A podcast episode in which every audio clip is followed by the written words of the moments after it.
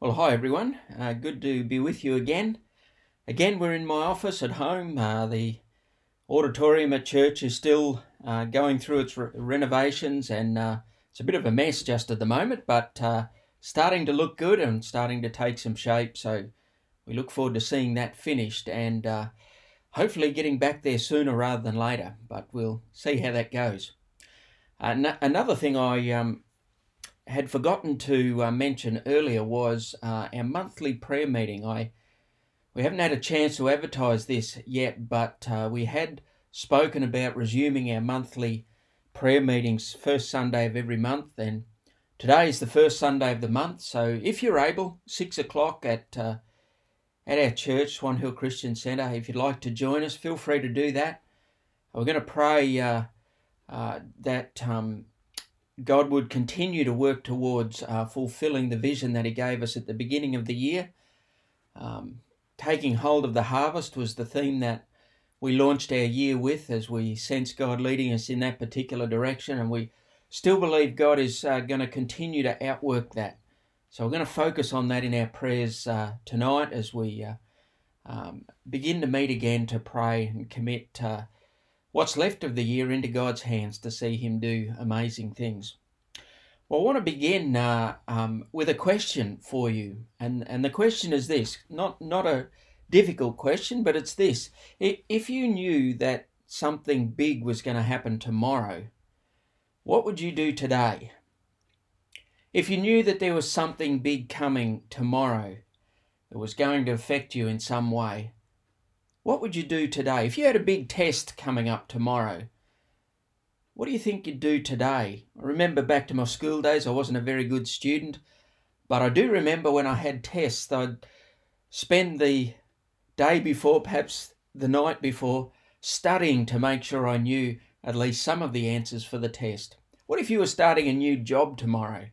First day on a new job, what, what do you think you'd do today? Well, when I started a new job, I spent uh, several hours the day before making sure I had my clothes ready, making sure I had my uh, work gear ready, making sure I uh, knew what I was going to do for lunch and all of that stuff just to make sure that I was ready for whatever the day brought tomorrow. What if your house was coming up for sale tomorrow? Perhaps you were uh, auctioning your house and tomorrow was going to be the day that your house was uh, open to the public and people were coming to uh, not only look at but to buy your house, what do you reckon you'd do today? Well, I assume you'd probably make sure the the grass was cut and the garden was trimmed, that everything was clean and spick and span, ready for the uh, the potential buyers coming tomorrow to look at your house and hopefully to buy it. You'd spend time preparing. What if you were getting married tomorrow?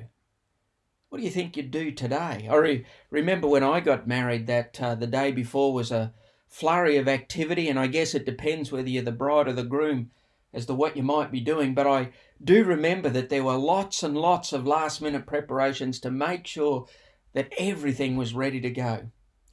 You see, the point is that if you know something big is going to happen tomorrow, usually you spend today getting ready for it and making sure everything is prepared.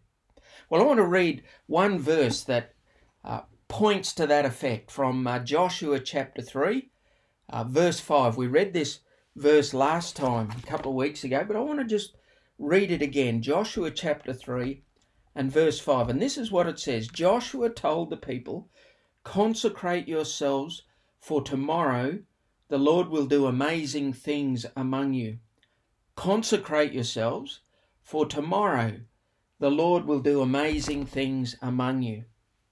Tempting for a lot of people to wait for those amazing things tomorrow and then worry about preparing for it. But Joshua says, consecrate yourselves. In other words, get ready today because God is going to do amazing things tomorrow. Let's pray.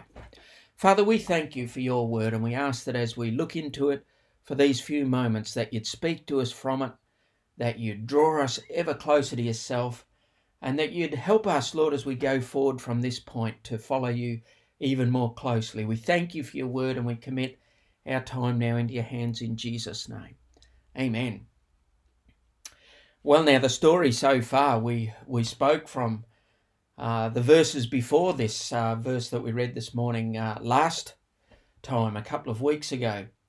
And the story so far is that God's people, the Israelites, who'd been slaves in Egypt for 400 odd years, had finally been set free and were traveling towards the promised land.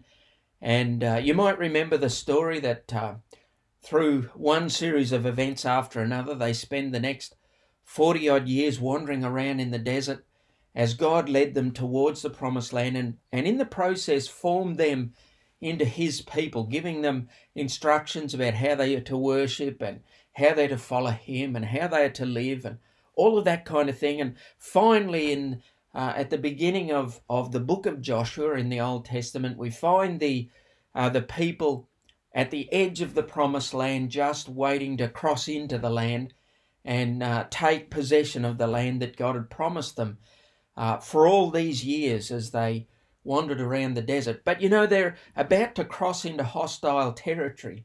They've waited on the edge of the promised land. They even sent some spies in to spy out the land, and they they knew, they understood that uh, what was waiting for them uh, just across the border into the promised land was hostility. There were enemies that were going to need to be fought against. There were uh, battles that were going to have to be fought and won. There were lots and lots of obstacles. And to make it even worse, uh, there was a river that they had to cross, the Jordan River, which was in flood at that particular time of year. So it wasn't a matter of just wading across a, a small stream as the Jordan usually is, but it was a raging torrent separating them from where they were to where they were supposed to go.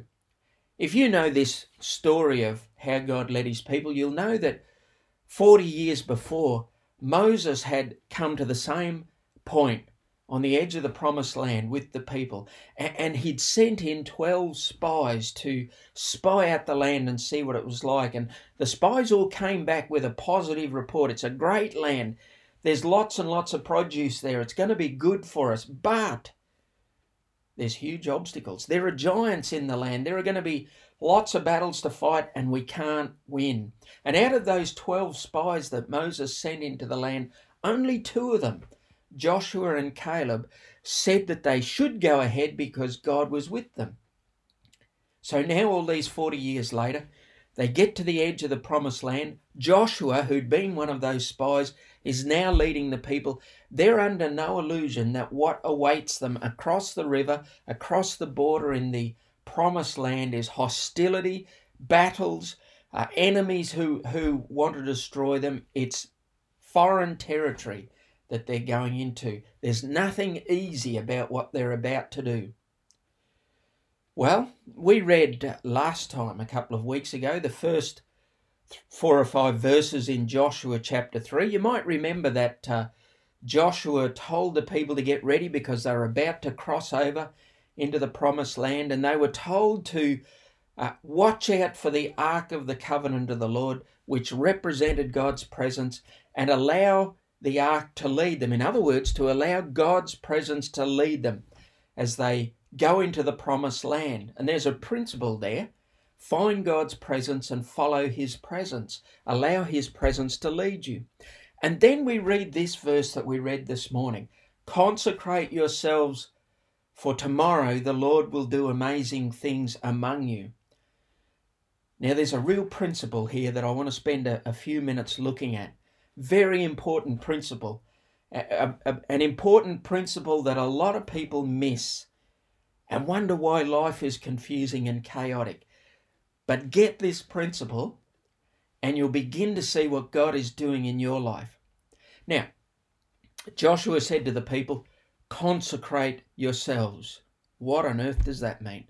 Consecrate. That's a word we don't often use in English these days but it simply means to sanctify yourselves or to purify yourselves. In other words, to make yourselves holy. Now, in the context of Joshua and the people of Israel, uh, all those centuries ago, God had given them rituals to observe, um, things that they needed to do in order to make themselves pure and holy. They had to wash in certain ways. They had to cleanse themselves of certain things that would have defiled them. They had to uh, put away certain um, foods and certain activities that would defile them. There was a, a quite a, a, a regimen that they had to follow in order to make themselves pure or to consecrate themselves. And all the time that they'd been wandering around in the desert, they hadn't had time to do a lot of these things. And so now, as, as they're about to cross over into the promised land, uh, Joshua tells them, Take the time, consecrate yourselves, make yourselves holy before we cross over. Now, this ritual cleansing that they had to go through, the, the principle in that was that unless they went through this, this, uh, this ritual of cleansing, then they weren't able to enter into God's presence. And if you remember back to last time, uh, Joshua told the people to follow the Ark of the Covenant of the Lord, which we said was uh, representing God's presence. And if the people wanted to recognize and be able to follow God's presence, then they were going to need to purify themselves, to get themselves ready so that they could recognize the presence of God. Now, this ritual took time. They couldn't wake up early in the morning and do it and be ready to leave uh, that morning it took time, and so they had to observe the rituals. They had to go through the routines that uh, that were part of that ritual. Often in the days leading up to the, the festival or whatever it was, but Joshua is telling them today, prepare yourselves today, go through the rituals today that will purify yourselves, that will make yourselves holy, that will consecrate yourselves, that will prepare you to enter into God's presence tomorrow. Consecration, the act of making yourself holy, if you like, takes time and effort.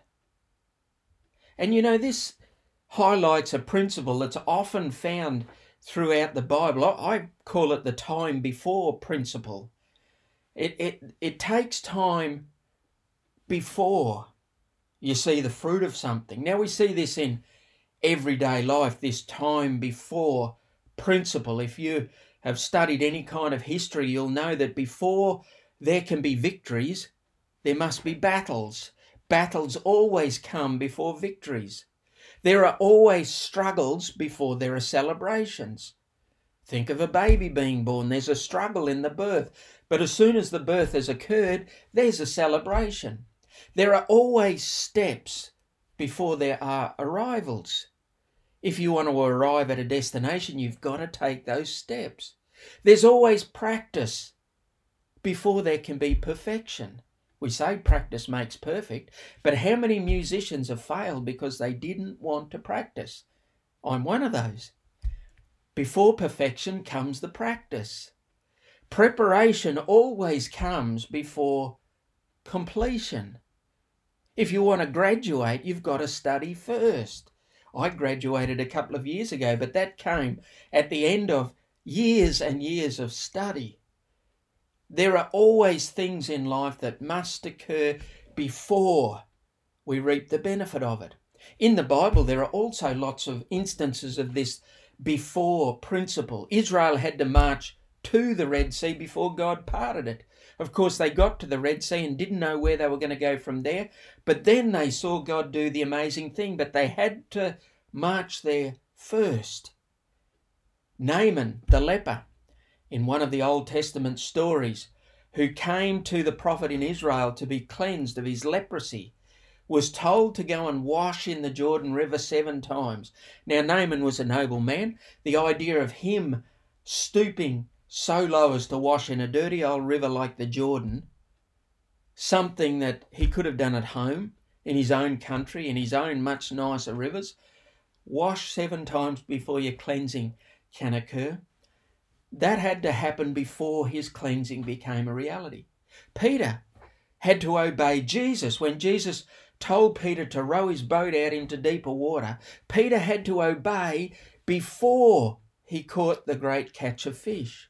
Jesus, we're told, often prayed all night before something big happened the next day. In fact, before Jesus chose his disciples and taught and healed and did many other of his uh, amazing acts, often spent the night in prayer beforehand.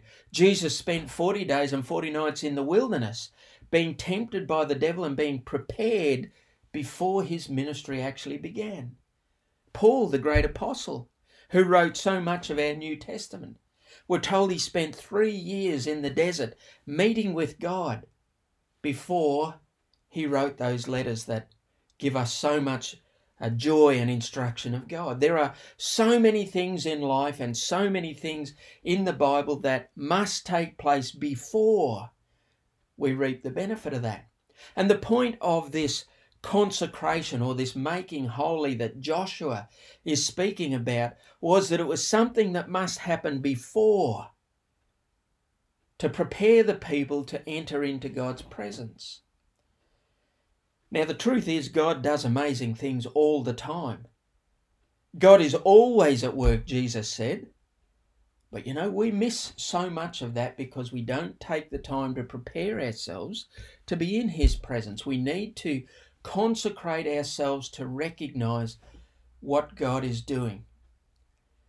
Now, we've spoken about the before principle. If you want to see God do amazing things tomorrow, you need to prepare today. But Another point about consecration, which I mentioned a little bit earlier, is it takes time. Sometimes years and years of time. I remember someone saying to me, I wish I understood the Bible as you do, and I say many, many times, I wish I understood the Bible like lots of other people do. But you know, it's taken time years and years and years of reading, not always understanding what I'm reading, but then finding out as, as I continue to read, things unfolding and my understanding growing. It takes time. Now, there's a long way to go, but we continue to invest that time so that we continue tomorrow to see the amazing things that God is doing. Now, why should the people consecrate themselves? Why should you take all that time to make yourself holy if God's doing amazing things, do we really need to see what He's doing? Does it matter whether we're prepared or not if God is always doing things? Well, you need to take the time to consecrate yourself, to prepare yourself, because that's the only way you're going to recognize God at work. I was speaking with someone through the week who said the same thing. The way to recognize what God is doing is to take the time to prepare yourself to spend time consecrating yourself, making yourself holy. As you do that, you begin to recognize what God is doing. Now, Jesus said, My Father is always at work. In other words, God is always doing amazing things. But we don't see all of those amazing things that God is doing because so often we haven't taken the time to prepare ourselves. God did amazing things for the people as they wandered around the desert for 40 years too. But they didn't see most of it because they were so busy grumbling and complaining, not preparing themselves to see what God was doing. If we want to see the amazing things that God is doing, if we want to recognize God at work, we've got to take the time needed to prepare ourselves so that we recognize what God is doing. There's a second reason why we need to consecrate ourselves. And that is because bad things do happen. Now, this is not a nice thing to talk about when we're talking about the amazing things that God is doing. The truth is that although God is doing amazing things all the time, bad things do happen to us from time to time. And you need to be prepared for that. Now, I know you can't prepare for a sudden accident or a, a sudden illness or a a job loss that came out of the blue or or those kind of traumatic life events that that uh, come into our lives from time to time. But we can prepare ourselves by consecrating ourselves making ourselves holy preparing for the amazing things that God is doing. Now I've had some experience as I know many of you have with some of those bad things in life and I found during some of our worst times in life that God is still at work. But you know, when you're in the middle of one of those terrible, uh, traumatic experiences of life, uh, usually all you can see is what's going on around you. And it's difficult to see God at work unless you've taken the time to prepare yourself. You see, in just a, a matter of days, uh, the people who were camped on one side of the river were going to cross the river and go onto the other side of the river, and then the battles were going to begin. And they were going to be so busy fighting against the enemies that waited for them there that they probably wouldn't have time to carry out all these rituals. So it's important to consecrate yourselves now while you can so that when stuff happens, you're prepared. Now, God wants to help us through those traumatic events of life. But the more consecrated we are, the more prepared we are, the more we're going to see God's helping hand in those bad things. The more we're going to receive His strength and His enabling power as we've taken the time to consecrate ourselves. Bad things do happen, and while we can't prepare for those individual and specific bad events, we can prepare to see God at work by taking the time to consecrate ourselves so that we recognize when God is at work. Well, it's important to consecrate ourselves because that's how we recognize God's amazing work. It's important to consecrate ourselves because Bad things do happen, and if we want to recognize God's enabling power and His amazing works in the middle of those traumatic events, we need to have taken time to consecrate ourselves. We also need to consecrate ourselves because God is going to do amazing things into the future, things that we haven't thought of yet, things that we can't foresee now. God is going to do miraculous things that haven't even entered your mind yet and He's just waiting for you and I to prepare ourselves so that He can act and so that you'll recognize when He acts. You know, I'm convinced that so much of what God is doing is still waiting for us in the future. God is always acting. We understand that. The Bible makes that clear. But there are so many things that are yet to happen in the future and so many things that God is yet to do in the future. We're still waiting to see so many amazing things that God is going to do as time continues to unfold. And the more prepared we are for that, the more we're going to recognize it. The more prepared we are to flow in with God, what God is doing, the more prepared we're going to be to win the battles that are going to come our way. Consecrate yourselves because Tomorrow, God is going to do amazing things. So, what does all that mean for you and for me? Well, God is always doing amazing things. But it means we need to consecrate ourselves so that we'll recognize those amazing things that God is doing, and that needs time. So you need to take some time. You've got to be prepared to take a little bit of time. If you want to become an expert piano player, it's going to take time practicing, making mistakes, correcting your mistakes, learning how to avoid the mistakes, learning how to read the music quickly, learning to get your fingers agile so they'll hit the right notes at the right time. It takes time. So does consecrating ourselves for what God is doing, preparing ourselves for the amazing things that God is doing will take time. And as I suggested earlier, it sometimes takes years. So be prepared. Commit yourself to the time that it's going to take. Another thing that it requires of us or that it means for us is, is that consecrating yourself so that you recognize the amazing things that God is doing is going to require a commitment. A commitment not only of time, but of your will of your energy, of your enthusiasm, of your the focus of your mind. It's going to require a commitment. You know, it's so much easier to go and watch TV. It's often more enjoyable to go out into the garden. It's maybe a million and one other things you'd much rather do.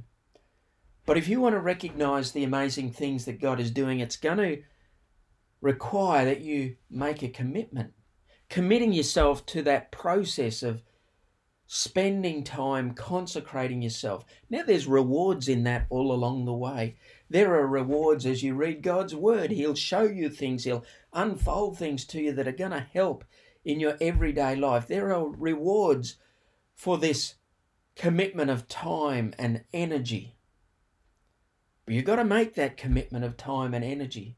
But then there's a third thing that it means for you, and that means that, that if you're going to consecrate yourself so that you recognize God's amazing work, it's going to involve some change. If you take this time, if you commit yourself to the process of consecration, then you're going to become more and more like Jesus. You are going to change. And maybe that's a good thing. I think it's a good thing. We're, we're following Jesus. We want to become more and more like Jesus. And if you want to become more like Jesus, that requires the time and the effort and the commitment to consecrating ourselves, to preparing ourselves so that we recognize the amazing things that God is doing. Consecrating yourself is important because it enables you to recognize what God is doing, but it takes time. Consecrating yourself is important because it helps you recognize what God's doing, but it requires a commitment. Consecrating yourself is important so that you recognize what God's doing, and that will involve change. You'll be changed in the process to be more and more like Jesus. Joshua said to the people, Consecrate yourselves, make yourselves holy, prepare yourselves to be in the presence of God because tomorrow God is going to do amazing things. Well, you know, God is doing amazing things and He wants to do amazing things in your life.